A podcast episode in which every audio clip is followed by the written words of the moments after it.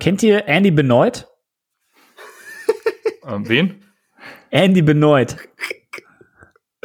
Ist das der mit dem langen Hals? Nein. Das ist ein Football-Analyst. Der mit dem Nacken. nee, kenne ich nicht.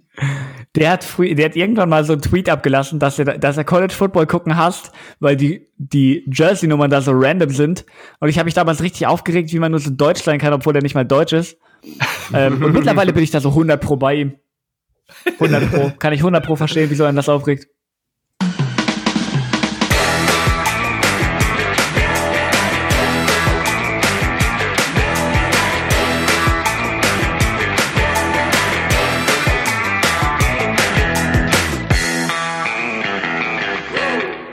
Herzlich willkommen, meine lieben Football-Freunde, bei Upside, dem Fantasy-Football-Podcast.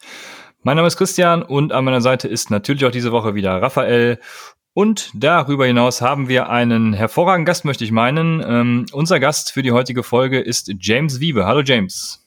Moin Boys and Girls, ich freue mich hier zu sein. Ja, wir freuen uns auch, dich hier zu haben, denn heute wird es äh, ja ein bisschen darum gehen, was es mit Lead-Blogger auf sich hat. Diejenigen unter euch, die bei Twitter sind, werden es schon mitbekommen haben. Die anderen äh, ja, können gespannt sein, wir werden gleich darüber reden.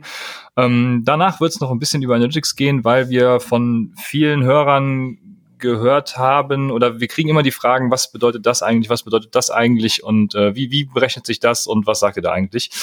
Deswegen äh, vor der Saison nochmal ein kurzes, äh, ein kurzer Ausflug in die Analytics und danach habt ihr dann noch äh, Ruhe vor, vor dem Nerd in mir. Mm, danach das kommen wieder spannende Themen.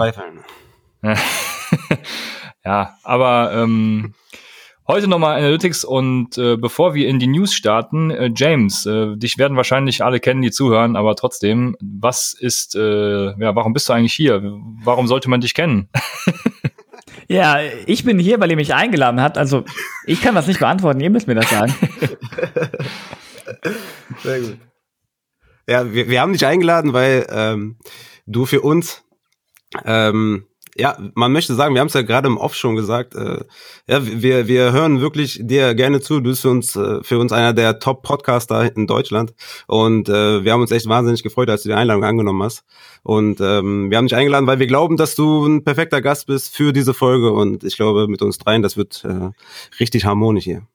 Ja, schön, dass es mal klappt, ne? Ich meine, wir haben das ja schon länger versucht. Mal bin ich krank geworden, mal hat es terminlich nicht gepasst. Ich meine, ich hatte schon Zweifel, dass es überhaupt mal passiert. Stimmt, bei der Gelegenheit müssen wir uns auch wieder dafür entschuldigen, dass wir äh, wahrscheinlich dann jetzt zwei Tage später rauskommen. Äh, wir hatten da so ein paar kleine Problemchen und aber seht es uns nach, dafür haben wir ja einen hervorragenden Gast und ähm, genau, du bist auch bei Leadblogger am Start, aber äh, vordergründig kennt man dich vielleicht durch Snap, eure Football-Show. Was hat es damit auf sich? Ja, das ist ein Podcast, ähm, den ich und mein Co-Host Fabian Sommer, ich glaube im März letzten Jahres, äh, vielleicht auch im April, ich weiß nicht genau, angefangen haben. Ähm, wir haben das eigentlich so als Football ganz normalen NFL-Podcast gestartet, weil wir uns dachten, davon gibt's auf keinen Fall schon genug. Ähm, und ja, irgendwie so dann im Laufe der Monate sind wir dann sehr in die Analytics-Sparte abgedriftet und sind ähm, also auf jeden Fall sehr auf die guten Zahlen zu sprechen gekommen, einfach weil das uns beiden eh lag, weil das auch so mit der Sicht, äh, die wir beide zum Football haben oder zur NFL haben, auch so ein bisschen übereinstimmt. Und äh, es war so nicht geplant, aber wir sind da reingerutscht und ähm, wir fahren da sehr gut seit über knapp über einem Jahr, anderthalb Jahren ungefähr. Und äh, ja, wir haben Spaß dabei. Ja, das war die Hauptsache. Dann würde ich sagen, kommen wir direkt zu den News, obwohl du kannst doch sagen, wo man dich findet. Ich glaube, es ist at james-wiebe bei Twitter, richtig? Ja, ähm, also Twitter, at äh, James-Wiebe. Den Podcast findet ihr at Snap die Show auf, keine Ahnung, Twitter, Instagram, Facebook, ähm, YouTube neuerdings. Ähm, ich bin, wir sind sehr in, in die YouTube-Sache reingekommen. Hätten wir das hier aufgenommen, dann könntet ihr das wunderschöne Porträt von Dante Pettis hinter mir sehen. Ähm, müsst ihr, schreibt mich an, ich kann euch ein Bild schicken, sieht gut aus. Ähm, aber ja, Podcast gibt's überall, wo es Podcasts gibt. Ähm, Spotify, iTunes, keine Ahnung, Podbean, was es noch so alles gibt. Würde mich freuen, äh, wenn ihr reinhört, wenn ihr meine Stimme noch vertragen könnt nach dieser zweistündigen Folge, die wir jetzt gerade anfangen aufzunehmen. genau.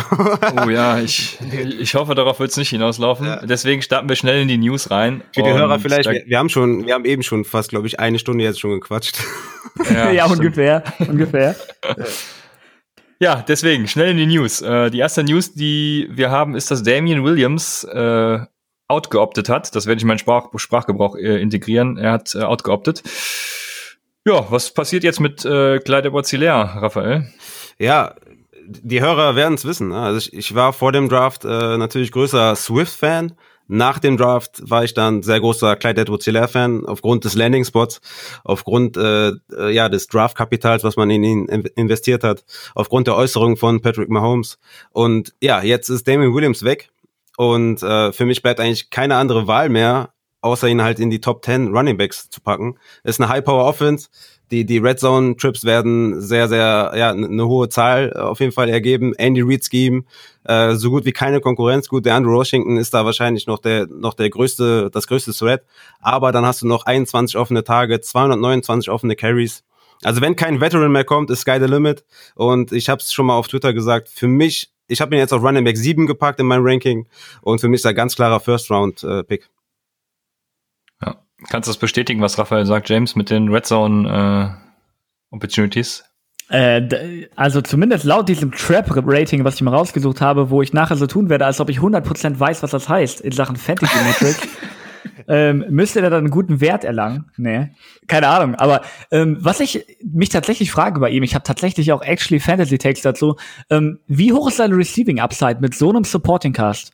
Weil wenn du Travis Kelsey hast, Tyreek Hill, Sammy Watkins, die nehmen ja heftig viele Targets weg, ne? Ist dann wirklich Platz für einen, für einen wirklich äh, High-Volume-Receiving-Back in so einem Team? Ja, also letztes Jahr hatten die Chiefs, glaube ich, insgesamt 87, 88 Receptions. Also die Running Backs, nur die Running Backs. Ich glaube, irgendwas mit 87 oder so. Also da ist einiges da. Also wie gesagt, ein, 71 offene Targets, jetzt mit Damian Williams äh, weg. Ähm, ja, und LeSean McCoy weg, ähm, sind halt diese 71 offenen Targets zustande gekommen. Deswegen, klar, sind die da. Also unter 50 Receptions ist für mich eigentlich, äh, ja, ist für mich sehr wahrscheinlich, dass er mindestens 50 Receptions äh, bekommt in der Offense. Top. Also ich äh, kann das unterstreichen. Ich weiß nicht, ob er so viel sehen wird, weil die Andrew Washington ist natürlich super geil. Ähm, bin ja großer Fan. Aber äh, ich sehe das ähnlich wie Raphael, auch Top 10 Running Back für mich. Von daher äh, passt das, gehe ich mit. Die andere News, die Raphael natürlich sehr erfreuen wird, ist, dass Antonio Brown acht Spiele sperren, äh, nee, acht Wochen, was auf selbe hinauskommt, aber acht Wochen hat er eine Sperre bekommen. Ähm, warum das gut ist, wird Raphael euch jetzt erläutern. Ja, das ist gut, äh, da Antonio Brown jetzt halt Klarheit hat, beziehungsweise die NFL-Teams Klarheit haben. Und das Gute ist halt, die, die Sperre wird erst fällig, wenn er signed. Ja? Und ähm, von daher denke ich mal, ist ein AB-Signing äh, incoming, äh, wie, wie man so schön sagt. Er wird, denke ich mal, die nächsten Wochen irgendwo unterschreiben. Und dann ist er halt acht Wochen gesperrt und danach ist er ja, ein Top 20 Wide Receiver in Fantasy. Ne? Nicht direkt vielleicht in der ersten Woche, vielleicht dauert es ein, zwei Wochen, aber dann, dann geht's ab. Glaubst du, dass er irgendwas von seinem, äh, von seiner Spritzigkeit und seinem, von seiner Form verloren hat, äh, James? Ich weiß nicht, ich dachte, er wäre zurückgetreten. Ich dachte, zählt das heutzutage nicht mehr, wenn ein Spieler zurücktritt? Der ist auch schon dreimal zurückgetreten. Keine Ahnung. Ich meine, rein footballerisch hat er 100 Pro noch was zu bieten. Ich habe halt, also ich persönlich habe halt einfach keinen Bock da drauf. Auf dieses ganze Drama mit ihm. Und ich weiß nicht, wenn, die, die, ich meine, Teams haben genau gesehen, wie das bei den Raiders abging in den, wie lange war er da unter Vertrag? Das war kein Monat, oder? Ungefähr. Es war 30, 40 Kann sein, Tage dass oder so. genau, genau irgendwie so hinkommt, ja. Ja. Und das ist halt die Definition von Locker Room, Locker Room Cancer für dich. Also ich persönlich hätte da gar keinen Bock drauf. Ja, ja also gut, dass du ihn nicht sehen willst, wenn die Seahawks schon sagen, dass sie offen dafür sind, ihn zu äh, verpflichten. Ja, ja starker Runblocker auch. Also nicht, dass es rüberkommt, als wenn ich den Menschen Antonio Brown irgendwie total geil finde oder so. Aber ähm, ich finde halt den Spieler geil und ich will halt geile Spieler auf dem Feld sehen. Und äh, so, mich interessiert jetzt weniger, ob er ein Lockerroom-Cancer ist oder so. Dann, äh, ich meine, außer wenn er bei den Giants landet, obwohl ja, das Talent ist einfach so groß. Ähm, deswegen, also er ist halt in diesem Fantasy, äh, Fantasy sage ich schon, in diesem Football-NFL-Kreis halt da. Ähm, egal bei welchem Team irgendwie ein Need ist, die werden immer angesprochen oder werden immer erwähnt. Und deswegen, also Baltimore Ravens oder Seahawks, das ist ja die ganzen Wochen schon irgendwie, wird das, wird das gesagt. Und deswegen, wenn AB da signed, dann äh, ist massig Upside da. Ne? Apropos geile Spieler, ähm, James Wiebe hat auch einen schönen Artikel auf Leadblogger geschrieben zu Alex Smith, wenn mich jetzt nicht alles täuscht, ich glaube, das war äh, dein Artikel, ne? Äh, das ist richtig, ja. Genau, zu Alex Smith. Äh, wie gesagt, kommen wir gleich noch zu. Aber äh, Alex Smith ist wieder da. Er ja, ist wieder, ähm, was sagt man auf Deutsch, äh, voller Health, ähm, ähm, bei voller Gesundheit, sagt man. Er ist bei voller Gesundheit und ja, kann sich jetzt mit äh, Dwayne Haskins um den Starting-Job kloppen, äh, James? Also seine Ärzte haben ihn zumindest für fit erklärt. Ähm, die Redskins, äh, die Verzeihung, das Footballteam hat ihn trotzdem äh, auf die Publiste gesetzt, physically unable to perform. Wahrscheinlich wollte die den einfach nur noch ein bisschen schonen, weil nach so einer Verletzung willst du ja nicht sofort ins Training geschmissen werden. Ähm, weil, ich meine, sein, sein Bein war quasi halb weg. Ne? Ähm, beide, beide Knochen gebrochen, Schienen und Wadenbein. Dann diese Infektion, der sich eingehandelt hatte, die werden das sicher mit höchster Vorsichtig Vorsicht angehen. Also, ähm, keine Ahnung, die, die Teamärzte haben ihn noch nicht äh, freigesprochen von der Krankheit, aber die Chancen stehen zumindest besser, als sich jeder hätte, je, jeder jemals hätte träumen können, dass der vielleicht noch mal auf den Platz zurückkommt. Und für mich ist das halt echt eine der krassesten Stories, die so ein bisschen untergeht in, den, in der letzten Zeit, ne, mit den ganzen Covid-News und so. Ähm, weil ich meine, sein Leben stand auf dem Spiel teilweise. Ähm, dann stand auf dem Spiel, ob er überhaupt sein Bein behalten würde. Und da halt zurück auf den Footballplatz zu kehren, das ist schon, das ist schon krass. Und das ist besonders dann so einem Typen noch, so einem Typen, so ein Comeback gelingt wie Alex Smith, ne? Ähm, großartiger Typ. Also ich bin, ich bin heftiger Fan von dem. Und ich hätte mir auch nichts Schöneres erträumen können, als dass ich über ihn meinen ersten Artikel schreibe. Ähm, das hat wirklich sehr, sehr gut zusammengepasst. Nice. Fantasy-Relevanz äh, null, aber ja, also ich, ich glaube auch, das ist, ist, ist eine krasse Story. Cinderella-Story ist, ich glaube, die Doku, also mich persönlich hat die halt krass mitgenommen damals, diese Doku, die ja. erschienen ist. Ja. Emotional sehr mitgenommen auf jeden Fall, weil ich auch so ein emotionaler Typ auch bin. Ne? Und äh, ich glaube aber nicht, dass er in irgendeiner Form noch wettbewerbsfähig ist für einen Starting-Job. Das glaube ich halt nicht. Ähm, würde mich freuen, wenn er, wenn er mich Lügen straft, aber ich glaube, dass da kein Wettbewerb herrscht bei den Redskins. Oh, oh ja. Entschuldigung, bei dem beim Washington äh, Football Team. ja, aber ja, ich, ich meine, erzähl. Nee, ich wollte nur sagen, dass ich es halt echt krass fände, wenn er wieder vom Kopf her auch so frei wäre, dass er spielen könnte. Ne? Also ähm, mit der Verletzung und ich habe ja auch sein Bein durch die Doku eben gesehen. Äh, ich würde mich nicht mal trauen, irgendwie vor irgendwelchen Rushern äh, zu stehen. Und ich weiß nicht was. Also das, keine Ahnung. Ja. Ich aber das Ding ist, er muss halt auch, er muss halt auch nicht Starter werden, damit die Story irgendwie unfassbar geil ist, so, ne? Ähm, es ist vielfach dokumentiert, dass er halt ein riesiger, also ein extrem guter Teammate ist, der seinen, seinen anderen Quarterbacks auch extrem hilft, ne? Das war schon damals in San Francisco so, als er sich verletzt hat und Colin Kaepernick reinkam. Kaepernick hat nachher in höchsten Tönen von ihm gesprochen. Patrick Mahomes hat genau die gleiche äh, oder, oder ganz ähnliches gesagt nach dem Super Bowl dass ganz viel davon auf Alex mhm. Smith zurückging. Ähm, und ich habe auch damals irgendwann so ein Interview gesehen. Ich weiß nicht mehr, wie der Interviewer hieß, aber allein diese ganze Mentalität, wie er diese Situation angegangen ist. Ne? Der Typ hat es ja auch heftig schwer, als er aus dem College kam. Ne? Ähm, der hätte sich wahrscheinlich auch gewünscht, dass die 49ers an Nummer eins ähm, Aaron Rodgers gezogen hätten, weil die Situation, in die Alex Smith reinkam, das war die, die heftigste Katastrophe. Ähm, der hat so oft den Coach und den Offensive Coordinator gewechselt in den ersten Jahren. Äh, die Fans haben ihn so oft ausgebuht und dass er sich aus so einer Situation rauskämpft und dass er dann immer noch so, so positiv drauf ist, dass er den jungen Quarterbacks hilft, so, ne? Ähm, ich glaube, Washington kann sich eigentlich sehr glücklich schätzen, auch wenn er Backup ist, ne? Auch wenn er Backup ist, dass er ähm, Dwayne Haskins weiterhilft. Ich glaube schon, dass das auch irgendwo einen Mehrwert hat. Lass uns bei den 49ers bleiben. Äh, du bist ja 49er, James. Was sagst du zu eurer neuesten Thailand-Verpflichtung Jordan Reed? Also, das ist halt so ein ein Signing, was halt nur Risiko hat, ne? Ähm, als Jordan Reed fit war, war er einer der absolut besten Receiving Titans der Liga. Er war halt nur schon eine ganze Weile nicht mehr fit, ne? Ich meine, er hat die letzten beiden Saisons kaum Spiele bestritten, vielleicht sogar länger, ich weiß es nicht. Aber ähm, ihn als Backup hinter George Kittle zu haben, kann eigentlich nur, es ist quasi äh, genauso wie das Jason Verrett Signing letztes Jahr.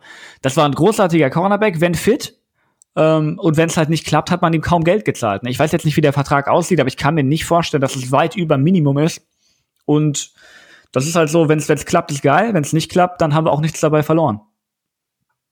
Ja, sehe ich genauso. Was denkst du, Raphael, hat er für Fantasy Value? Hat er überhaupt eins? Nee, nee, nee. Also ich hätte mir, hätte mir einen anderen Spot gewünscht, wo er öfter auf dem Feld steht oder mehr Relevanz hat oder halt nicht diesen riesen Tight End 1 neben sich hat mit George Kittle. Aber ja, er ist jetzt bei den 49ers. Mich wundert, dass überhaupt irgendein Team Interesse zeigt an ihm. Äh, großartiger Spieler, oft verletzt, aber ja, wie gesagt, äh, Fantasy-Relevanz äh, gar nicht, nee.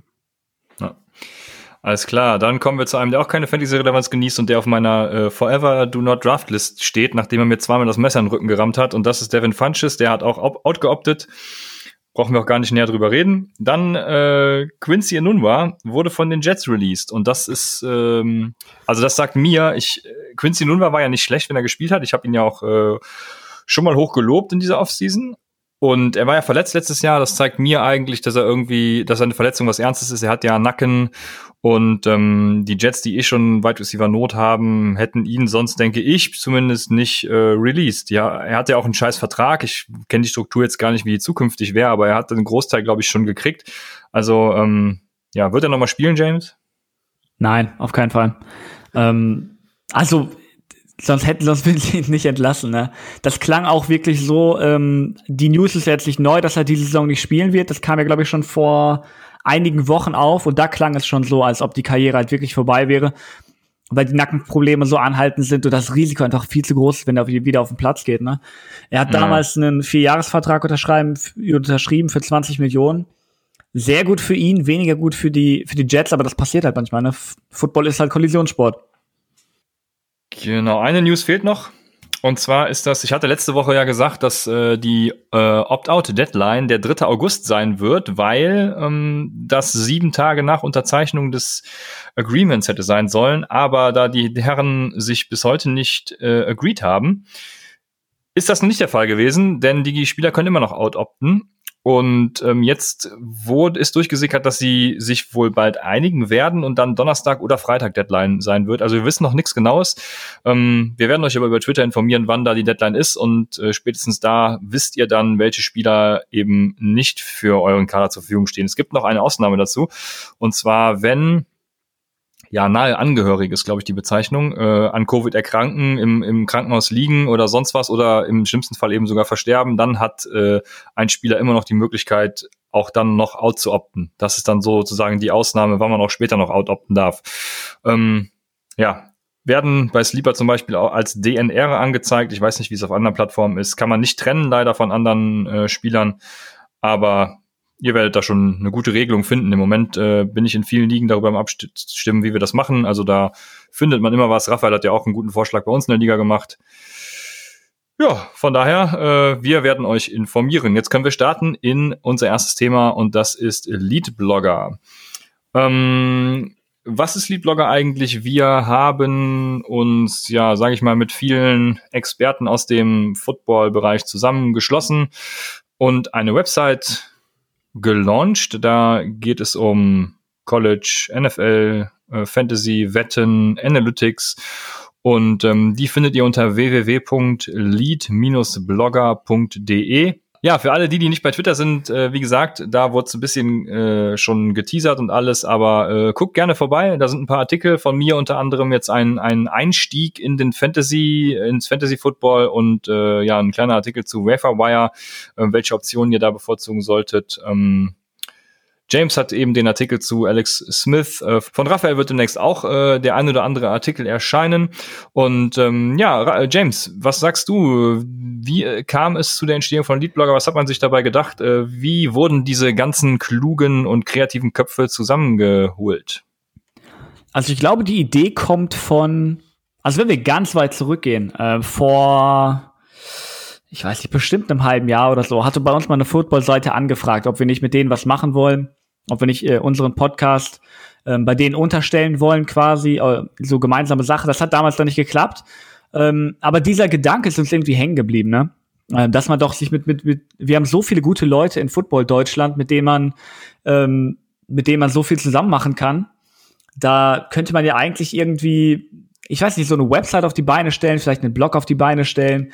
Und ich habe da im Endeffekt nicht wirklich viel zugetan. Ähm, organisiert haben das äh, Fabian Sommer, mein Co-Host, Thomas Psey, der Sideline-Reporter, den wir noch viele auf Twitter kennen, und äh, Florian Schmidt.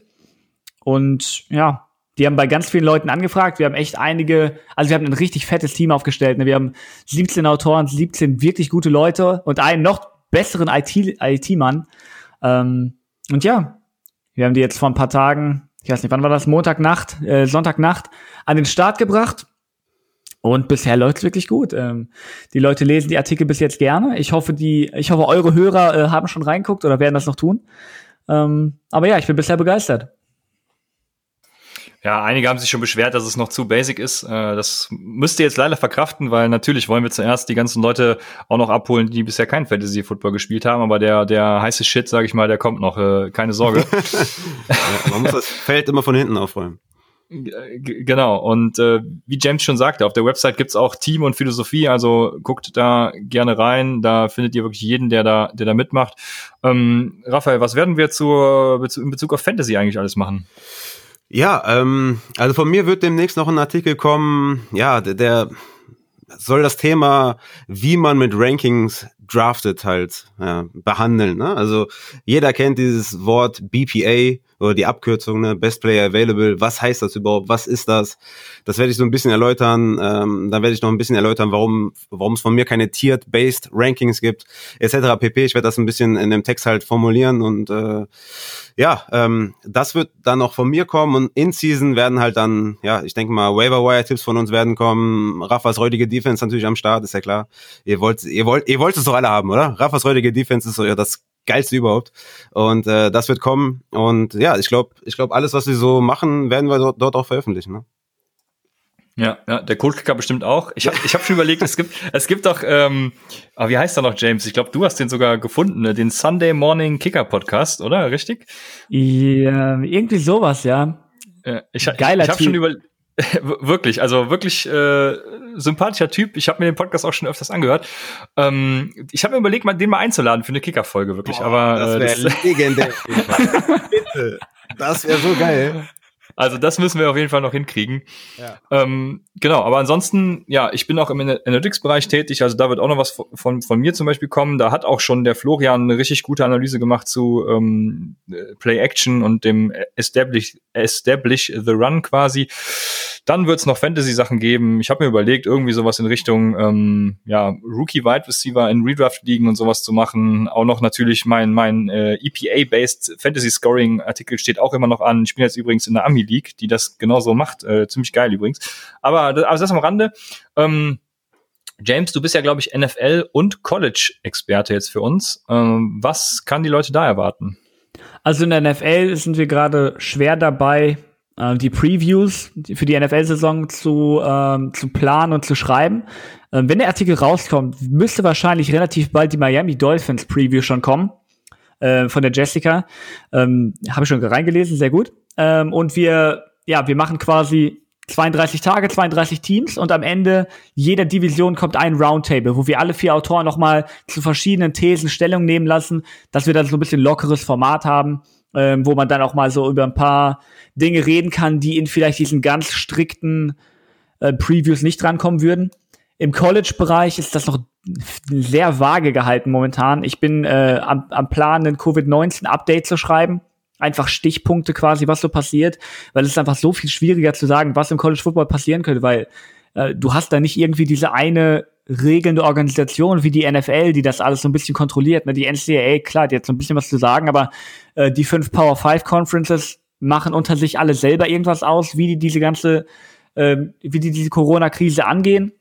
Und es ist halt momentan extrem schwer, da durchzusteigen. Ne? Wir machen keine Previews, weil die Motivation ist nicht wirklich hoch, weil der Zweck halt, weil wir den Zweck momentan noch nicht so wirklich sehen, weil weil die, der Weg zu einer ernsthaften College-Football-Saison so viele Hürden hat, ne?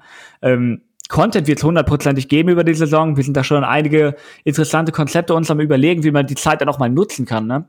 Ähm, wenn man nicht so in der Saison drin ist und die ganze Zeit so gerusht wird. Aber ja, äh, insgesamt so an Menge der, an, an Menge des Contents sollte es äh, nicht scheitern im Endeffekt. Ja, wir haben ja auch schon die ersten College-Spieler, die auch out-opten. Äh, unter anderem war dabei, oh, wie heißt der Wide Receiver von Minnesota nochmal? Ähm, Bateman, Richard Bateman. Richard Bateman, genau. Oh, ähm, der ist ja Sophomore und optet quasi jetzt out. Äh, da hatte ich mir heute die Frage gestellt, darf er dann nächstes Jahr in den NFL-Draft gehen als sozusagen Sophomore? Und du wirst mir jetzt sagen, warum er das darf. Darf er, ja. Ähm, weil es im Endeffekt keine Rolle spielt, ob du im College gespielt hast oder nicht. Es ist nur wichtig, dass du drei Jahre aus der Highschool raus bist. Also du kannst, deswegen durfte sich ja auch Moritz Böhringer für den Draft anmelden damals, ne, der übrigens auch entlassen wurde. Höchst Fantasy-relevant jetzt. ähm, ja, du musst einfach nur drei Jahre aus der Highschool raus sein. Das wurde so gemacht, damit sich eben nicht Leute aus der Highschool schon für den Draft anmelden können, wie zum Beispiel Adrian Peterson das damals bestimmt hätte machen können. Ne? Ähm, der war ja so ein super Talent. Ähm, in der NBA geht das, in der NFL nicht, aber du musst nicht im College spielen oder im College angemeldet sein. Also du kannst auch drei Jahre chillen, wenn du Bock hast. Ja, sehr gut. Das ist auf jeden Fall wichtig zu wissen für die äh, ja wieder mal sehr gute Wide Receiver Class im nächsten Jahr, die auch Fantasy relevant sein wird. Um, genau, was habe ich vergessen zu Leadblogger? Es gibt äh, Analytics den Bereich decken wir jetzt hier gerade, ja, ja, außer mir natürlich nicht ab. Äh, da wird auch ein R-Tutorial erscheinen. Ähm, von daher, jeder, der sich damit irgendwie beschäftigen will, der kann da auch gerne reingucken. Das wäre eine fantastische Überleitung gewesen, aber ich muss natürlich auch sagen, dass es noch den Bereich Wetten gibt, den der Fabian machen ähm, wird. Und äh, und wir müssen noch sagen, dass demnächst die Rankings erscheinen, ne? Fantasy. Oh ja, genau. Wir haben eigentlich gesagt, dass am 3.8. die Rankings schon erscheinen werden, aber ähm, wir, wir fahren da eine, eine äh, Schweizer Käsestrategie. Äh, nee, wie ne, keine Ahnung. Also wir, wir machen da eins nach dem anderen, damit, damit die natürlich, äh, wir machen quasi Clickbait. Ne? Ja. Äh, heute kommt ein Artikel. Wir, wir, wir, hatten halt, wir hatten Rankings vorbereitet. Das konnte man aber nicht so gut äh, visualisieren oder auf der Homepage halt präsentieren. Und da hat der Ehrenwerte und äh, ja, an der Stelle muss man ihn hochloben, der Montabauer, ne? Heißt er mit Nachnamen, oder? Ja. Ja. Monte. Monte, ja, genau. Ja, Monto, ja, okay. Ähm, er hat dann halt eine Idee gehabt, oder hat es, glaube ich, mit dir, Christian, sogar ausgearbeitet und das ist halt jetzt viel ja, ja, genau. dargestellt und deswegen haben wir gesagt, okay, warten wir noch mal eine Woche ab, machen das noch mal richtig geil, damit es halt auch richtig scheppert. Ja, genau. Es wird richtig scheppern. Am Sonntag haben wir jetzt festgelegt. Da kommt, kommen die Rankings raus. Da werdet ihr Kenny Golladay auf Nummer drei sehen und äh, viel Spaß dabei. Genau, Thema Wetten muss sich noch irgendwer annehmen. Da ist der Fabian im Moment alleine. Äh, hättest du da aber nicht Bock drauf, Raphael? Wetten. Boah, ich habe einmal, ich habe einmal Football gewettet, habe ich auch direkt gewonnen. Da habe ich, okay, da, da, da ging's, da ging's mir noch gut. Da habe ich 100 Euro auf die Packers gesetzt. Ähm, Auftagsspiel gegen die Bears. Und natürlich der, äh, der Goat A-Rod hat natürlich geregelt und hat mir die, ich weiß gar nicht, 250 Euro, das hat er mir, glaube ich, gebracht. Das muss schon lange her sein. jo. Ja, das war, das war letztes, äh, vor, vorletztes Jahr, letztes Jahr. Vor zwei Jahren, ein Jahr, irgendwie sowas. Okay, sehr verrückt. Ja, ja. Ähm, ich hatte Artutorials angesprochen und jetzt äh, klüpfe ich da wieder an und äh, gebe die hervorragende Überleitung zum Analytics-Thema. Ja, nächstes Thema, Analytics. Und wir haben das so ein bisschen gegliedert von, äh, von ja, leicht nach schwer, sage ich mal. Also wir fangen mit ganz leichter Kost an. Und zwar haben wir uns mal überlegt, was für Stats sind gut für die Bewertung von Fantasy-Spielern. Da wir die ja auch sonst immer sagen, wollen wir heute nochmal ähm, erörtern, was es damit auf sich hat, wie die berechnet werden und warum die so gut sind. Und Raphael, wenn du möchtest, darfst du da gerne den Anfang machen. Okay, ähm, ja, wo, wo soll ich anfangen? Also vielleicht mal im Allgemeinen ähm, fange ich vielleicht erstmal mit den Running Backs an. Äh, ich kann dann nur für mich sagen, dass ich bei Running Backs zum Beispiel kaum Advanced Stats nutze, sondern da tatsächlich halt kommt es mir viel mehr halt auf die Opportunity und die Umstände an. Ne? Also Red Zone Carries und Targets und Ten Zone, Five Yard Line, Goal Line Pace von den Spielern, Red Zone Attempts der, des Teams und sowas halt. Ne? Also diese reinen, ich weiß nicht, wie man das nennt, aber diese reinen Stats halt. Ne? Also diese Carries sind halt, oder diese Stats sind wichtiger als irgendein Efficiency-Metriken oder DVOA oder so. Sowas kann man halt benutzen, wenn man vielleicht einen Spieler hervorheben möchte. Aber an sich ist halt bei einem Running Back das ein bisschen anders als bei Wide Receiver. Ne? Bei Wide Receivern ist es zum Beispiel so, dass ich mir gerne Team Air, äh, äh Team Air Yard Market Share anschaue oder Target Share der, also Team Air Yard Market Share bedeutet halt der Market Share bezieht sich in dem Fall halt prozentual, äh, ist halt der prozentuale Anteil eines Spielers an der Gesamtzahl seiner Mannschaft in einer bestimmten Statistik. Ne? Also im Fall von Team Air Yard Market Share sind es halt die Air Yards. Ne? Äh, bei Target Share, das heißt zum Beispiel der Prozentsatz der Passversuche einer Mannschaft, die dann halt ein Spieler bekommen hat. Ähm, das sind halt diese zwei Metriken, die ich halt äh, ganz spannend finde. Dann gibt's halt noch Air Yards und A-Dot. Ähm, Air Yards sind halt alle Pässe durch die Luft, also egal ob completed oder incompleted. Ähm, ja, die Summe aller Pässe, ähm, wenn man das so einfach sagen möchte. Und A-Dot ist halt die durchschnittliche Tiefe. Ähm, ich habe mir mal, weil ich, ich sage immer zu dir, Christian, Junge, du musst das veranschaulichen, sonst rafft das keiner. Ähm, und deswegen habe ich mir halt mal ein Beispiel rausgesucht und zwar, also erstmal, um nochmal auf Air Yard zurückzukommen, Air Yards sind für Receiving Yards, was Targets für Receptions sind. Ne? Also Air Yards misst die Opportunity für einen Spieler bei Receiving Yards. Wenn wir jetzt ein Beispiel nehmen, zum Beispiel Allen Robinson, wenn man jetzt sagt, okay, der hat zum Beispiel das erste Target von ihm war ein Pass completed für 25 Yards, 20 durch die Luft, 5 after the catch, sagen wir einfach mal. Dann das zweite Target nochmal completed für 30 Yards, 30 durch die Luft, 0 Yards after the catch. Dann das dritte Target, Pass incomplete, aber eine 55 Yard Downfield Bombe, ja? Dann bedeutet das, der hatte drei Targets, zwei Receptions, 55 Yards receiving, 5 after the catch und 105 Air Yards. Also diese 55 Yard Bombe wird halt, ist, ist zwar eine Incompletion, wird aber gewertet und wird diesem Wide Receiver zugesprochen. Warum ist das gut? Weil diese 55 Yard Bombe auf den Wide Receiver zeigt, dass der Quarterback halt in diesem Fall dem Wide Receiver vertraut hat. Also entweder ist er schnell oder er ist gut in Contested Catches oder beides. Jedenfalls hatte er halt diese Opportunity für ein Big Play. Also wie gesagt, Air Yards sind Opportunity. Nehmen wir, nehmen wir noch ein anderes Beispiel. Sagen wir mal, Spieler A und B haben dieselbe Boxscore. Ja? Also beide hatten fünf Catches, beide für 34 Yards und beide hatten sieben Targets. Spieler A hatte aber 55 Air Yards und Spieler B 105 Air Yards. Beide haben die exakt gleichen Fantasy-Punkte erzielt. Spieler B hatte aber viel mehr Opportunity. Also 105 Air Yards gegenüber 55, aber der gleiche Boxscore. Und deswegen nehmen wir halt die Air Yards für Opportunity. Deshalb haben wir letztes Jahr so oft Curtis Samuel gebracht. Der hatte halt einen, einen hohen Air Yard Wert, hatte wenig Production, dennoch halt eine richtig hohe Opportunity. Wäre mit einem besseren Quarterback Play halt ganz, ganz anders gelaufen, diese, diese Saison von ihm. Und da gibt's halt noch so ein, so ein, ja, eine andere Statistik, die heißt Weighted Opportunity Rating.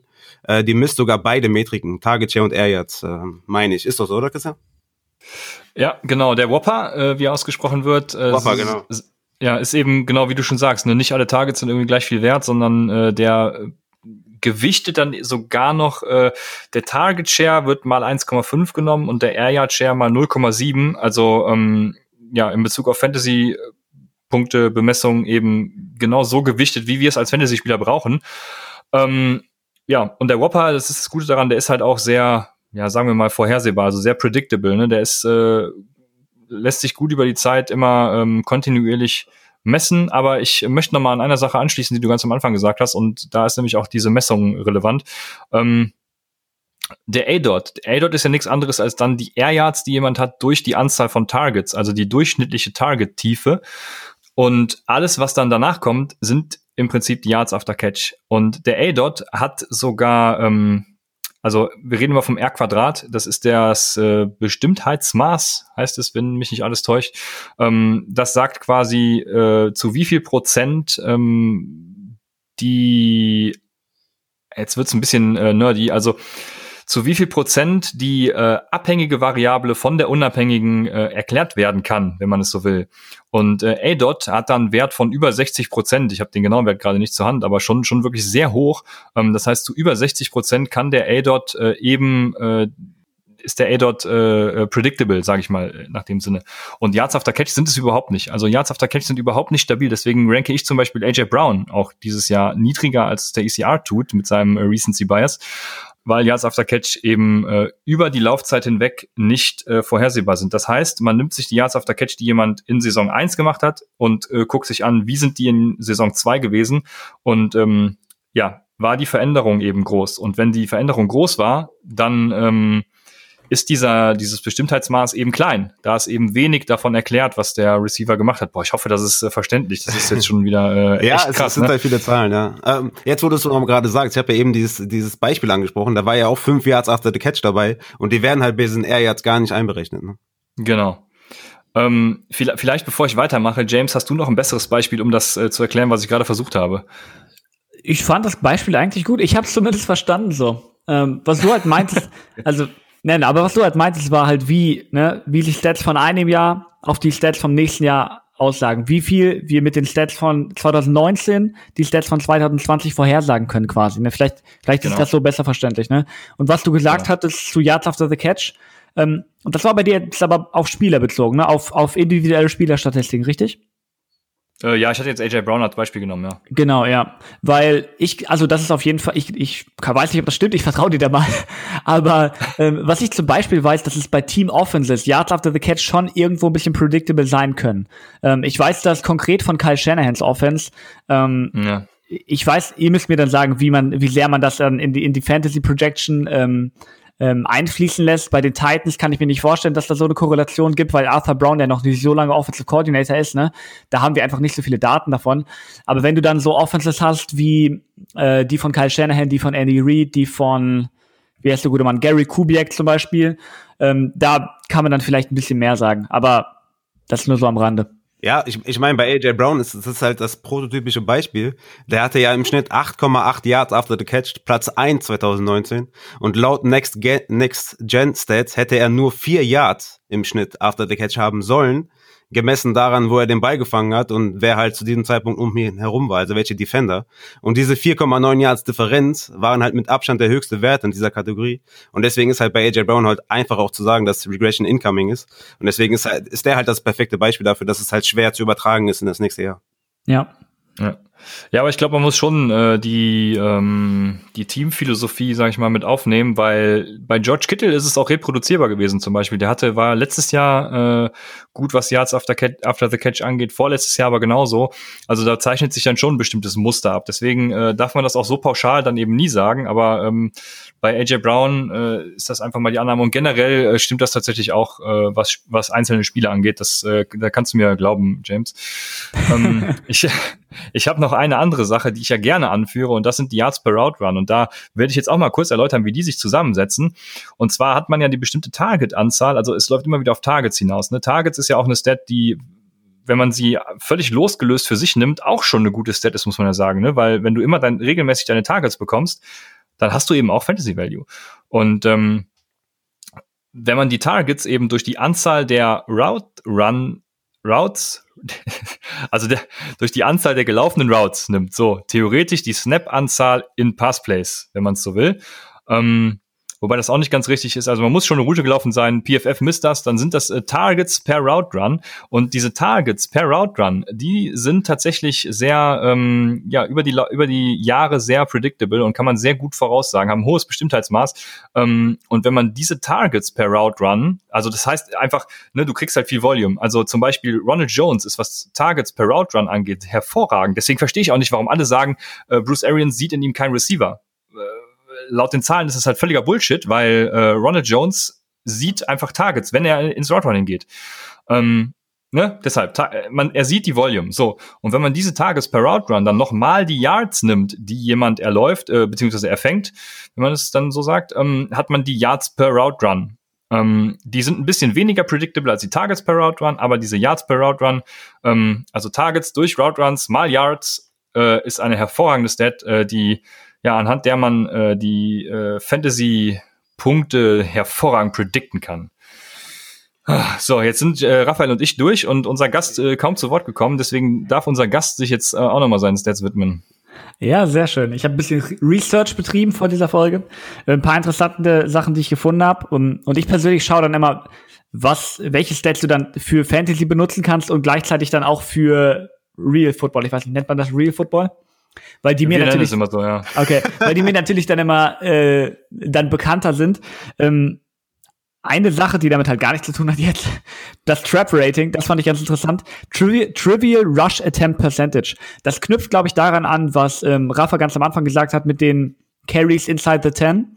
Ähm, das ist dann einfach alles, was außerhalb der, der 10-Yard-Line ist, also was keine besonders hohe Chance auf einen, ähm, auf einen Touchdown hat. Das mhm. wird dann als Trivial Rush Attempt ähm, abgeschrieben. Ähm, und anhand der Percentage kannst du dann von dem Volumen ein bisschen darauf kommen, wie wertvoll wirklich äh, die Carries sind für einen Running Back. Ne? Ähm, um dann mal Beispiele zu nehmen, so äh, Austin Eckler hat eine sehr geringe Trap oder sehr eine geringe Percentage in diesem Rating. Das heißt, er bekommt überdurchschnittlich viele von seinen Carries äh, in dem Bereich, wo es dann wirklich gefährlich wird. Ne? Und Derrick Henry zum Beispiel hat eine sehr, äh, sehr hohe Trap Percentage. Ähm, bei ihm ist das dann halt relativ egal, weil er halt eh Carries ohne Ende bekommt, vermutlich so über die 300. Ähm, aber damit kann man dann so ein bisschen abwägen, wie wertvoll wirklich äh, die Touches sind, die ein Spieler bekommt. Ähm, das andere, was ich mir hier rausgesucht habe, und das ist äh, auch etwas, was ich bei uns im Podcast sehr gerne anführe, GameScript. GameScript, das ist nicht unbedingt eine Metrik, würde ich das so bezeichnen, wobei ich auch gesehen habe, dass da Leute irgendwie eine Metrik daraus gemacht haben. Aber GameScript meint eigentlich, dass du, dass du dir immer vor Augen hältst, in was für einer Situation der Spieler war, ähm, was den Spielstand angeht. Wenn ich mir beispielsweise anschaue, Teams, die letztes Jahr ähm, extrem viel zurückgelegen haben, ne? Ähm, sagen wir, Offensive Snaps with Elite. Ähm, da sind die, das Washington Football Team, die Bengals und die Jaguars haben von ihren 100% der Snaps knapp alle nur über 15% mit einer Führung gespielt. Ne? Wenn du einen Running Back hast wie Joe Mixon, dann muss man sich da wirklich keine großen Sorgen machen, ähm, dass der in Zukunft äh, wenig Carries bekommt, weil er den schlechtesten Fall überhaupt möglich schon gesehen hat. Das heißt, ähm, bei ihm können wir auf jeden Fall eine Regression nach oben erwarten, weil, wie wir alle wissen oder wie wir hoffentlich alle wissen, wenn Teams führen, laufen sie mehr. Und wenn Teams zurückliegen, laufen sie weniger. Und gerade Running Backs, die ähm, nicht diese Receiving Fähigkeiten die eines Christian McCaffrey oder eines Austin Eckler haben, die gehen in solchen, bei solchen Spielen dann halt wirklich unter. Und deren Fantasy Impact ist äh, quasi nicht vorhanden. Ne? Und deswegen ist es immer gut, das Gamescript im Hinterkopf zu behalten. Gleiches gilt natürlich auch für Wide Receiver. Wenn du irgendeinen Receiver hast, der ähm, in einem nicht besonders guten Team gespielt hat, die oft hinten lagen, dann muss der Quarterback dann natürlich feuern. Und wenn das Team deutlich besser wird, dann ist das natürlich gut für gut für die Spieler, gut für das Team. Ähm, aber die Production des Receivers könnte dadurch ein bisschen einbrechen, weil die im Laufe des Spiels dann in der zweiten Hälfte deutlich mehr den Ball laufen werden, um die Führung zu verwalten. Und das im Hinterkopf zu behalten, ähm, ist immer eine gute Sache. Ja, das ist zum Beispiel bei Derrick Henry, ne? Der hat ja, glaube ich, in der zweiten Hälfte hat er, ich glaube, die doppelte Anzahl an Fantasy-Punkte gemacht als in der ersten Hälfte. Und das jo. ist halt genau das, was du sagst, äh, weil die dann halt mehr gelaufen sind, äh, den Spielstand verwaltet haben. Aber zu dem ersten, was du gesagt hast, das fand ich noch ganz spannend. Ähm, ich wusste nicht, dass das, dass das Thema aufkommt, sondern hätte ich mir das nochmal extra rausgesucht. Aber es gibt eine richtig geile Tabelle, die zeigt, wie wertvoll diese 5-Yard-Line-Carries sind und die 10-Yard und die, und die Goal-Line, das ist dann so prozentual abgestuft, wie wichtig die sind oder wie viele Fantasy-Punkte die ausmachen auf eine Saison gesehen. Ne? Also so, keine Ahnung, 70 Prozent die, die Goal-Line, ähm, ne, 50 Prozent dann die 10-Yard und sowas. Also das ist auf jeden Fall, äh, was du da gesagt hast, das kann ich nur unterstreichen, ja. Ja, Red Zone Carries lassen sich übrigens nur zu mit dem R-Quadrat von 0,12, äh, wenn ich es richtig im Kopf habe, aufs nächste Jahr übertragen. Genau, bei Red Zone ist halt, sind die Targets halt wichtiger als die Carries. Ja, aber ich habe jetzt irgendwie durch dieses Trap, also Trivial Rush Attempt Percentage, wenn ich es richtig in Erinnerung habe, richtig yep. Bock darauf bekommen, äh, dieses Trap zu analysieren und zu gucken, äh, was das mit den Kickern macht im Fantasy, ob das wirklich äh, ausschlaggebend ist, weil wenn man das so messen kann, dann könnte man ja sagen, wer in der äh, in den, außerhalb der 10 Yard gut ist, innen drin nicht und so. Und jetzt äh, habe ich wieder Bock auf Kicker. Ja, und das wäre auf jeden Fall wäre auf jeden Fall ein Thema, wo wo ihr ähm, den guten, ich habe jetzt seinen Namen leider nicht, aber ihr findet ihn, ich habe das eben gerade nachguckt, at Sunday Kicker. Könnt ihr auf jeden Fall seinen Podcast finden, ne? Könnt ihr auf jeden Fall dazu mal einladen dann. Ole, glaube ich. Äh, ich meine Ole. Stimmt, ja. Ich, doch, ich doch, genau. Sagen, der Christian ist völlig eskaliert in unserer, in unserer WhatsApp-Gruppe. Also der Typ muss auf jeden Fall krass drauf haben. ja, ich hab's richtig gefeiert. Der, mit, der, der macht das mit wirklich so einer richtigen, also der hat richtig Bock auf diese Kicker und diese Panther. Äh, das, das fand ich so bewundernswert. Ja, folgt dem einfach. At Sunday Morning Kicker oder Ich muss ihn auf jeden Fall mal fragen, was, was, die Giants jetzt ohne Rosas machen. Weil ja. äh, da haben wir auf jeden Fall. Hat er bestimmt schon was zu getweetet. Seine Tweets sind auch übrigens legendär. Also das wollte ich, das wollte ich noch sagen. Der Typ ist richtig, richtig witzig. Ich bin so oft am Lachen, wenn ich seine Tweets lese. ja. Das kann ich nur Shoutout. bestätigen. Äh, genau. Vielleicht mache ich mal diese, diese Analyse, was äh, Trap mit Kickern macht und stelle sie bei Leadblogger im Fantasy-Bereich online. Ähm, nehme mir Ole dazu und lass ihn das kommentieren. Wir brauchen safe eine Bonusfolge über Kicker mit Ole. jo. Ja, das ja, werde ich anleiern. Äh, von daher, genau, lass uns weitermachen. Was habe ich noch? Ja, ich habe noch, du hast das Whopper schon gesagt. Äh, zum Whopper, was ja eigentlich die Opportunity äh, misst, gibt's auch noch die Effizienz von Spielern, der sogenannte Racer. Ähm, also da hat jemand irgendwie Spaß an, an, an Wortkreationen mit, äh, mit Kürzeln. Der Racer ist das, äh, oh, ich habe es mir nicht aufgeschrieben, scheiße, das äh, Receiver Air Conversion Ratio, meine ich. Also das ist einfach nur ein cooleres Wort für ähm, Receiving Yards äh, per Air Yard, also für jeden Air Yard den Receiving Yard. Das heißt, wie viele Yards kreiert ein Spieler für jeden Air Yard? So, ähm, das ist eben ja prädiktiver als Yards per Tage zum Beispiel, was man ja auch nehmen kann. Ähm, es vereint sozusagen ja es vereint nichts, aber äh, wenn, wenn, wenn man das vereint mit, mit den A-Dot und mit den Targets und allem, dann äh, hat man eben einen hervorragenden Dreiklang, sage ich mal. Und ja, dieses Racer und Whopper, Effizienz und Opportunity, das sind auch noch geile Metriken, die ich äh, verwenden würde. Ja, die Dreieinigkeit der Stats wollte ich gerade noch sagen, wo du gerade sagst, dass man drei Stats verbindet. Ähm, die Theologen unter uns werden verstehen, was das heißt. das, wenn man jetzt YouTube gehabt hätte, hätte man nicht wieder selbst über dann äh, Oh ja, oh ja. James so am Grinsen wahrscheinlich die ganze Zeit. Sich die ganze Zeit schon drauf gefreut, den jetzt endlich ja. bringen zu können. Wie er einfach reinrufen mit sowas, ja. ne? Er hat schon lächelnd gesagt, ne? Man hat richtig gehört, dass er schon gelacht hat. Ja. Sehr gut. Ja. Ja, ja ähm, zurück zum Thema. Ja, wo Christian, wo du mir geschrieben hattest, dass ähm, viele Leute sich immer ein fragen, wie man so einen Einstieg in Analytics bekommen kann oder ähm, dass man mit diesen ganzen Metriken so ein bisschen nicht ganz durchsteigt, dachte ich, dass man das einmal mal durchexerzieren könnte an so einer ganz traditionellen Metrik, die auch in jedem Boxscore drinsteht und dann so ein bisschen zeigen, wie sich das entwickelt, ne? Weil wenn du jetzt irgendwem erzählst, ähm, ähm, yo, schau dir mal ähm, CPOE an, äh, das ist sehr gut für Quarterbacks, ne? Ähm, da werden die vermutlich nicht viel mit anfangen können. Ähm, und wer will es ihnen verübeln, ne? Deswegen ist es, glaube ich, mal ganz gut, das so ein bisschen zu erklären, wie man, wie man von Basic Stats zu dann wirklich Advanced Stats kommt. Ähm, und Completion Percentage muss ich jetzt niemandem erklären, das sind Pässe, die angekommen sind. Ähm, und das wurde dann irgendwann weiterentwickelt, ne? weil die, die Schwierigkeiten damit sind ja eigentlich sehr klar ersichtlich. Ne? Nicht jeder nicht angekommene Pass ist die Schuld des Quarterbacks. Es gibt Drops, es gibt Spikes, ähm, es gibt Throwaways, äh, Aaron Rodgers hat davon einige. Und ähm, die wurden dann irgendwann rausgerechnet. Also PF ich konnte nicht anders. ähm, PFF hat dann eine Advanced äh, Completion Percentage rausgebracht. Ich glaube, das müsste schon einige Jahre her sein, gerade als ich angefangen habe, Football zu gucken. Das waren dann halt einfach nur Drops wurden rausgenommen, Spikes wurden rausgenommen, Throwaways, ähm, ich glaube sogar Würfe, bei denen der Quarterback gehittet wurde, damit man so quasi ein klares Bild bekommt. Und das wurde dann in den letzten Jahren weiterentwickelt zu Completion Percentage over Expectation. Das ist ein, ein relativ neues System. Das legt einfach für jeden Wurf, den ein Quarterback machen kann, einen gewissen Erwartungswert an. Das heißt, wenn du einen, einen, einen Pass in die Flat wirfst zu deinem Running Back auf einem Screen, dann ähm, ist die Expected Completion Percentage da relativ nah an 100%, weil das jeder kann. Ähm, und wenn du dann halt 50 Yards eine Hail Mary wirfst oder so, wie Aaron Rodgers das auch gerne tut, jetzt haben wir das schön ausgeglichen, ähm, dann wird die Expected Completion Percentage davon sehr gering sein.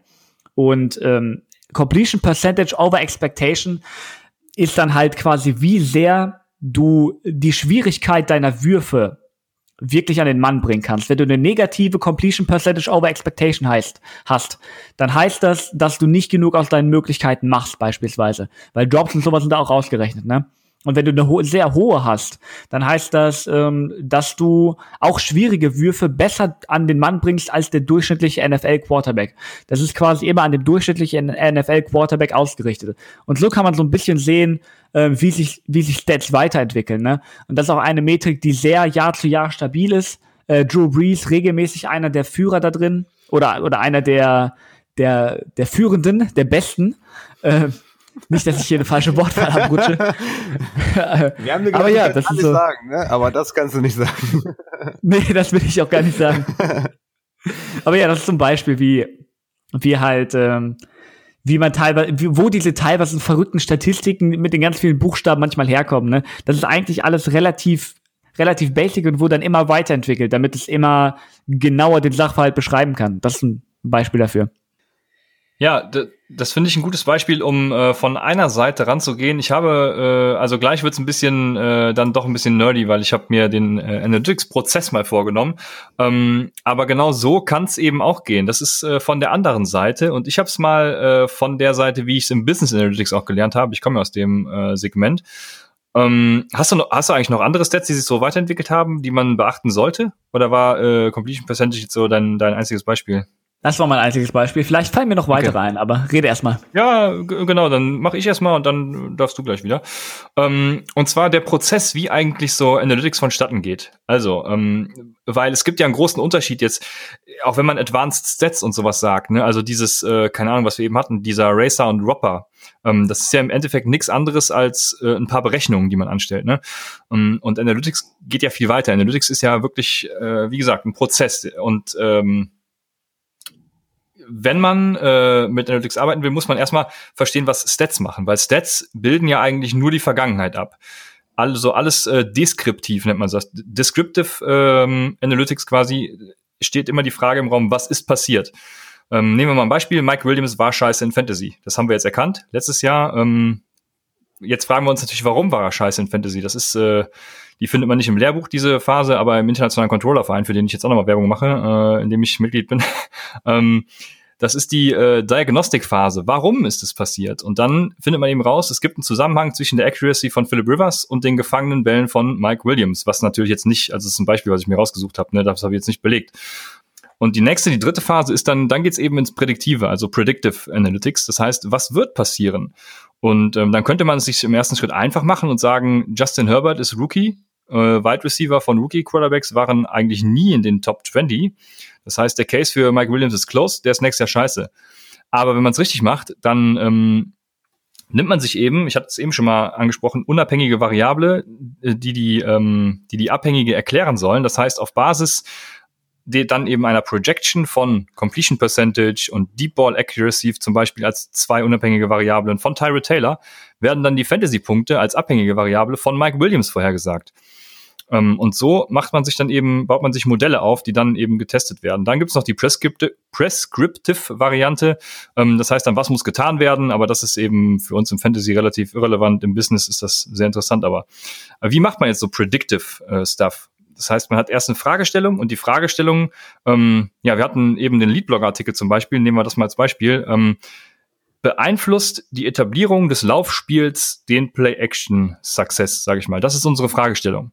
Dann im zweiten Schritt alloka allo wir allokieren die Ressourcen. Das heißt, ähm, wir haben in unserem Fall jetzt einfach Daten. Je mehr Daten, desto besser. Da kommt dann auch die Stichprobengröße, ist wieder ein Thema, die muss stimmen. Äh, sind die Daten in der Stichprobe normal verteilt? Dies, das. Solche Fragen stellt man. Da geht sehr in die Statistik rein, ähm, wo ich jetzt auch nicht so der der, äh, also ich bin auch kein Statistiker, ne?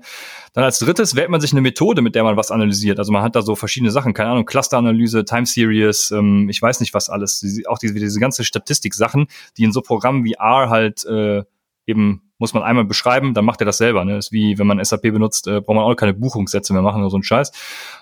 Dann hat man sein Modell, das splittet man in Trainingsdaten und Testdaten. Also wenn man zehn Jahre Daten hat, dann splittet man zum Beispiel, keine Ahnung, in sieben Jahre Test, äh, Trainingsdatensatz und drei Jahre Testdatensatz. Der Trainingsdatensatz wird eben genommen, um dein Modell zu trainieren. Und das trainierte, fertige Modell äh, testest du dann quasi mit den letzten drei Jahren. Und wenn du das gemacht hast und dein Testmodell ist annähernd äh, stabil und sagt wirklich so voraus, wie es passiert ist, dann kannst du eben mit diesem Modell auch predikten für die Zukunft. Und dann wird eben äh, jetzt, nehmen wir mal diese nächste Saison als Beispiel, mit Play für Play, bei den Play-by-Play-Daten dein Modell weiter trainiert, äh, indem eben die Fragestellung aus dem ersten Punkt geklärt wird. Ja, jetzt habt ihr verstanden, wie der Analytics-Prozess ausgeht, äh, äh, vonstatten geht. Habt ihr dazu Fragen, ihr also, beiden? Äh, Wollt ergänzen? Vielleicht kurz zu Mike Williams, um für ihn nochmal kurz eine Lanze zu brechen. Der hat ja äh, Endzone, also zwölf Endzone-Tage, so nur ein Endzone-Touchdown. 2018 äh, hatte er, jetzt lass mich mal kurz gucken, 58,3 äh, Prozent Endzone Touchdowns und 2019 8,3. Also da wird auf jeden Fall eine positive Re Regression stattfinden, um das auch nochmal kurz aufzugreifen, was äh, Progression und Regression ist vielleicht. Ja, Regression ist ein gutes Thema. Wir haben nämlich auch eine Frage von Johnny äh, F. aus unserem Discord-Channel, ein sehr erfahrener Fantasy-Hase. Der hat noch eine Frage. Was erwartet ihr von Darren Waller? Die Raiders haben mehr Optionen in der Offense. Äh, da führt ein paar Spieler ein, an wie Bowden, Edwards, Witten. Ähm, aber schränkt ihn das wirklich ein? Da bei den Touchdowns ja auch eher eine positive Regression zu erwarten ist. Ähm, James, was bedeutet eigentlich der Begriff Regression? Ja, wer bei uns in den Podcast reingehört hat, ähm, dem wird das Wort ziemlich oft durch die oder um, um die Ohren fliegen, weil äh, wir das ziemlich oft benutzen. Ähm, Regression ist halt eigentlich das Phänomen, ähm, dass sich statt oder dass sich dass, dass Daten irgendwo immer eine gewisse Zufälligkeit drin haben, ne?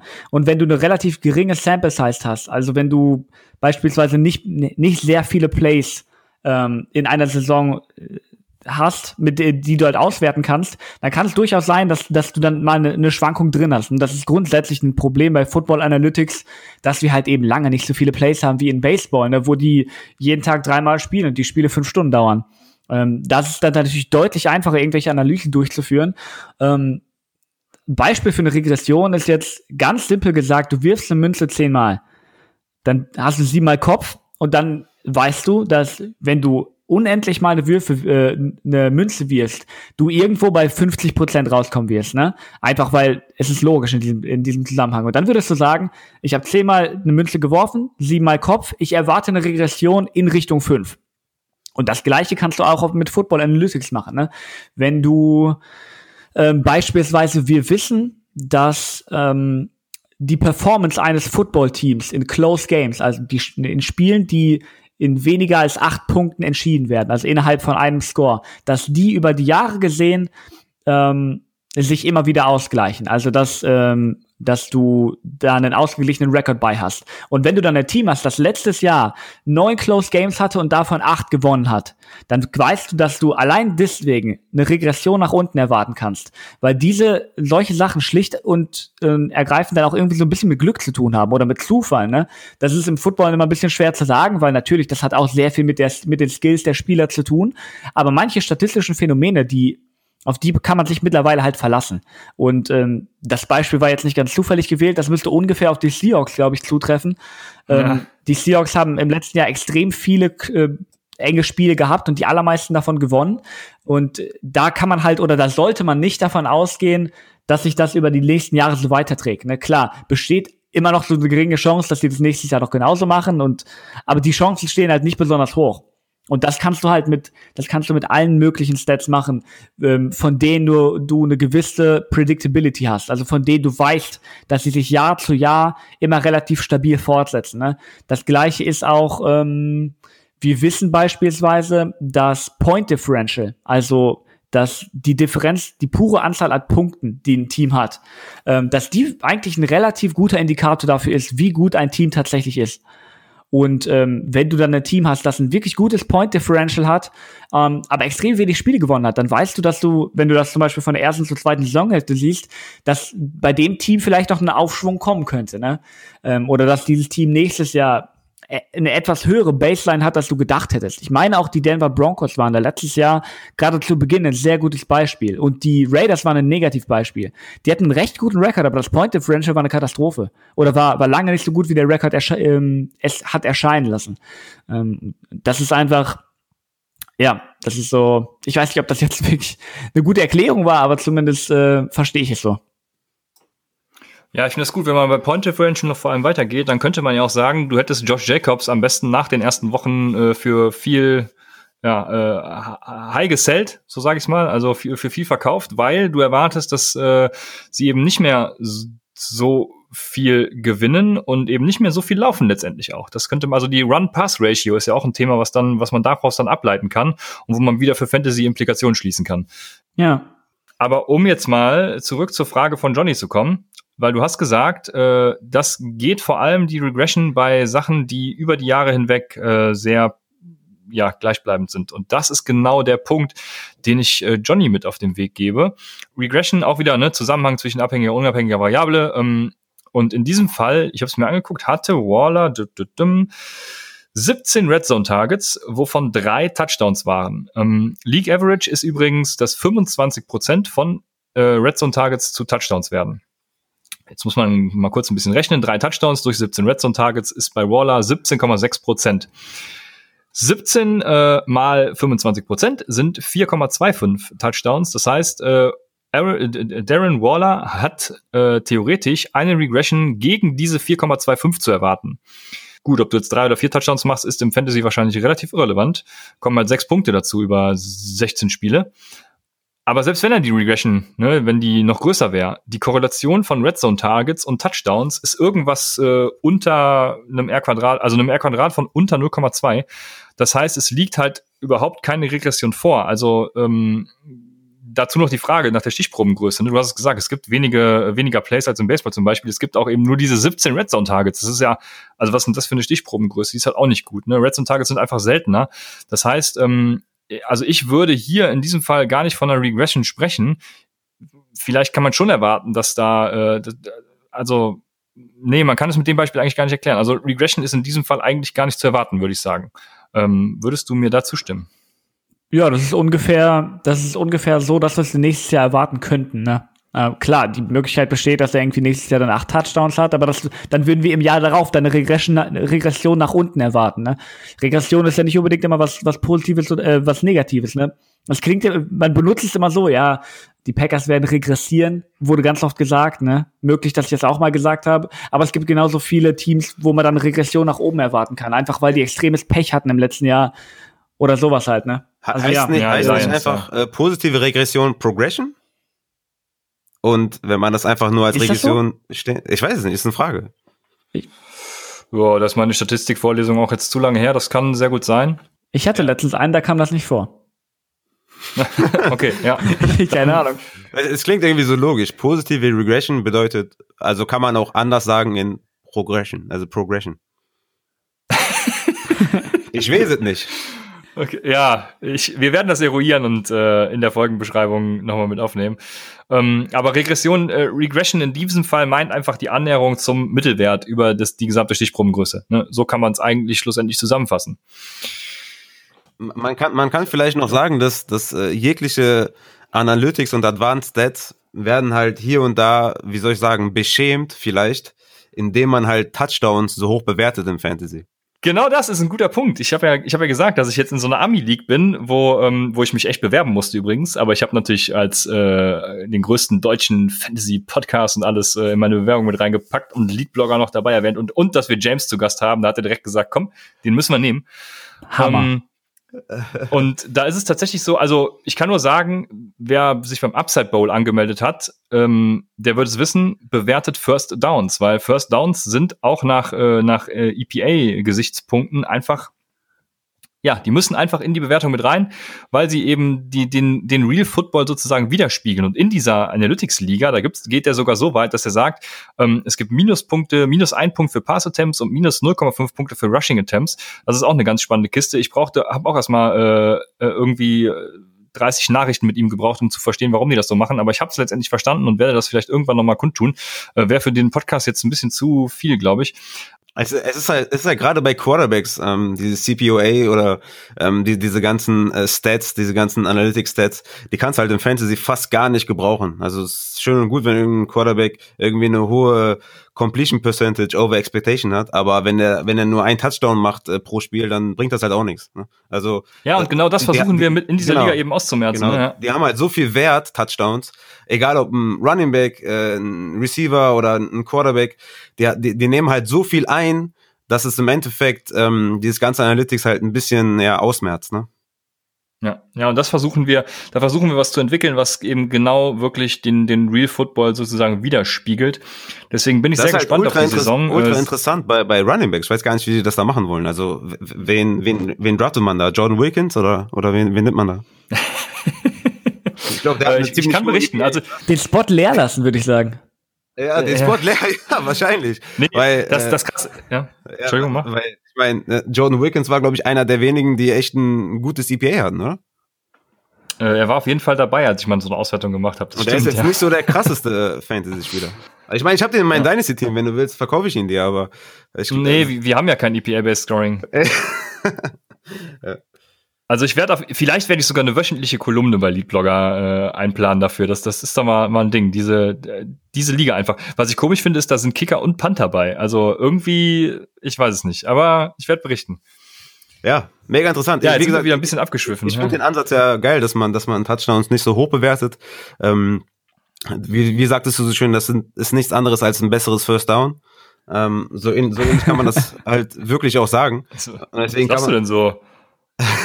Echt? Warum lachst du denn so? Nee, ich, ich finde ja, man sollte überhaupt nicht mehr Siege oder sowas zählen, sondern einfach nur nach Point Differential nachher äh, die Playoff-Kandidaten festlegen. Ja. Irgendwie bin ich, ich habe das glaube ich mal auf Twitter geschrieben, das hat nicht so auf Anklang gestoßen. Ich kann das nicht verstehen, wieso. Du meinst in der Real NFL? Ja, in Real Life.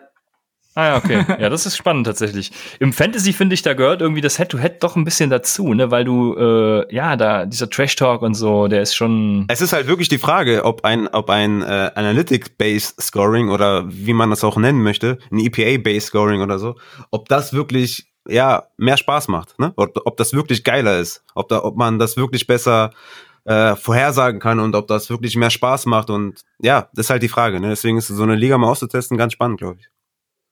Ich glaube schon, dass das irgendwie cool sein kann, weil was ich teilweise so bei bei ganz normalen ähm, Fantasy Football habe, okay, jetzt ganz normal klingt negativ, aber dass du dann halt teilweise wissentlich Scheißspiele aufstellst, weil du weißt, dass sie trotzdem viele Punkte bringen, ne? Leonard Fournette, bestes Beispiel. Der hat letztes Jahr mich richtig heftig gecarried, aber der Typ ist halt wirklich nicht gut, egal wie man es, also in real Football, in actually Running Back spielen. Ja, und, ja, ähm, das stimmt. Ja, und, und ich meine, das mit Running Backs ist halt eh ein Riesenproblem, wenn du das mit EPA machst, weil grundsätzlich Mega. fast alle davon negative Werte draufbringen, ne? Einfach ja. weil in sehr ungünstigen Situationen oft gelaufen wird. Das ist ja auch nicht ihre Schuld, aber das ist einfach so, ähm, so ist das Gamescript dann manchmal. Ähm, wenn, wenn ein Team führt und äh, du deine vierten Quarterback mit deinem Running Back ähm, die Uhr ausläufst quasi, dann wirst du damit noch vernünftig Fantasy-Punkte machen. In EPA killst du ihn damit aber heftig weil das ja. alles sehr ineffiziente Carries sind, was aber natürlich niemand interessiert eigentlich. Das, das, ist halt mein, ja. das ist halt meine ursprüngliche Frage gewesen, ob das dann wirklich halt diesen Spaßfaktor noch mit sich bringt. Vielleicht macht es vielleicht mehr Sinn, äh, das Scoring anzupassen auf die Running Backs, ne, wie wir es ja auch im Upside-Bau zum Beispiel machen, oder wie bei den Quarterbacks halt die, die Touchdowns bisschen runter bewerten und dafür Completions bewerten und Incompletions negativ bewerten. Sowas halt zu machen oder halt komplett so ein EPA-Based Scoring zu machen. Wie gesagt, wird sich zeigen, was, ob das dann Spaß macht. Ja, ich werde auf jeden Fall berichten. Ähm wie gesagt, ja, und das wäre dann auch ein schöner Ich würde auf jeden Fall Melvin Gordon picken, wenn ich, wenn ich du wäre.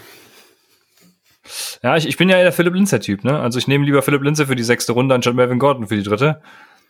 Und ja, Philipp Linzer macht mir trotzdem meine 1000 Yards. Das, das war ein Witz für EPA-Based Scoring, dass du Melvin Gordon. Ach so.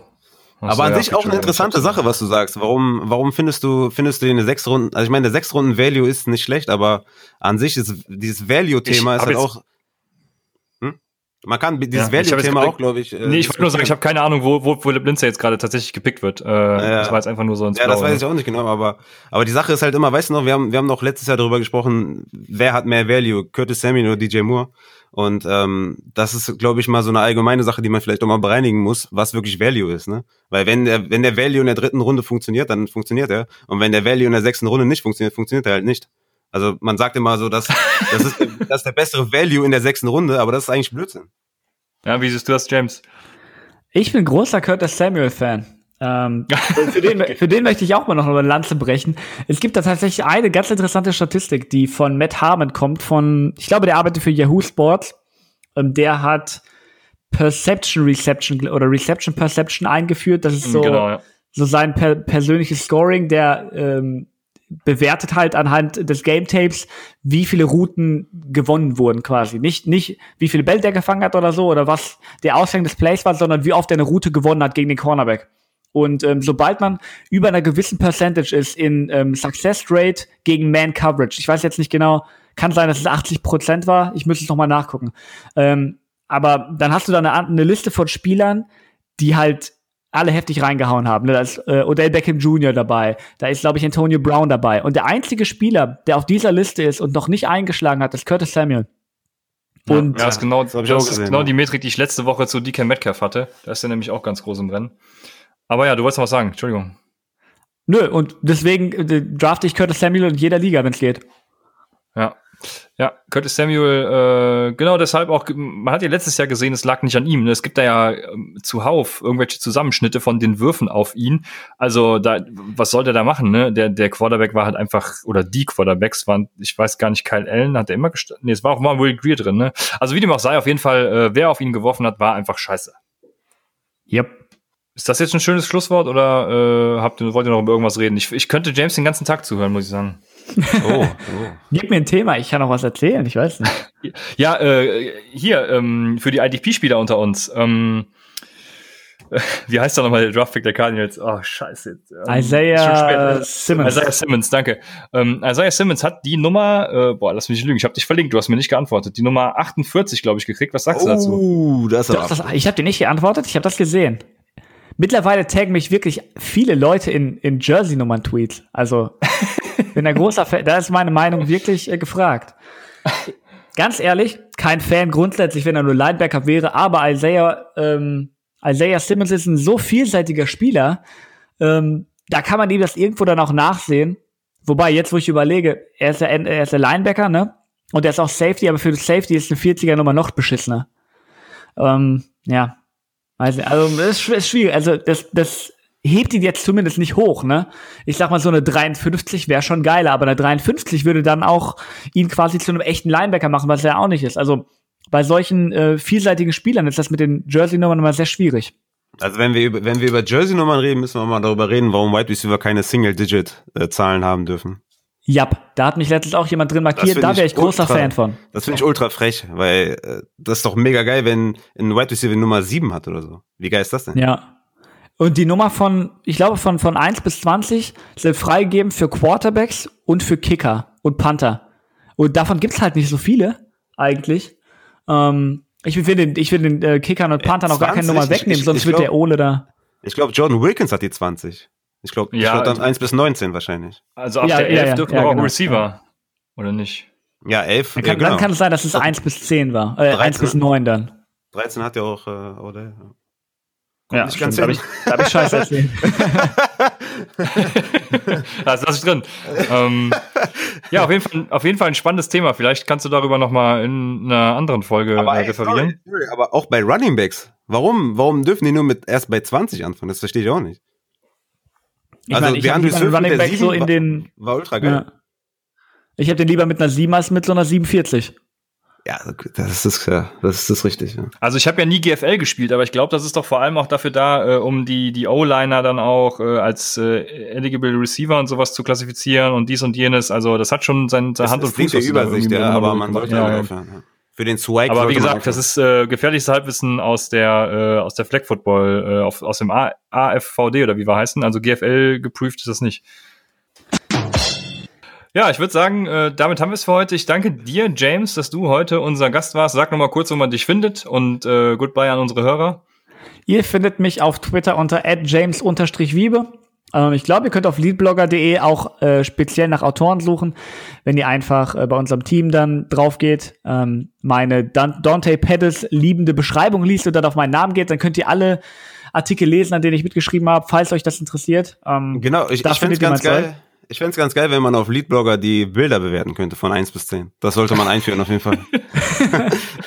Bitte nicht. Und dann alle dann denkt noch jeder, ich habe Hasenzähne. Ich würde meinem eine 10 geben, weil ich sehe auf dem Bild besser aus als in echt. Ich hätte mich direkt verliebt, ohne Scheiß, ja, das stimmt. aber nicht so schön also, wie der Martin sowieso schon, aber ja. ja. ja, das stimmt, ja. Die Strähnen von Martin sind doch echt gut gelungen. Also ihr müsst vorbeischauen auf www.lead-blogger.de. Da seht ihr alle Bilder, das ganze Team, alle äh, ja, Twitter-Accounts, dies und jenes. Und natürlich auch das Wichtigste, alle Artikel, die es gibt. Ja, wir bedanken uns nochmal bei James offiziell ähm, und sagen bis zum nächsten Mal bei Upside, dem Fantasy Football Podcast.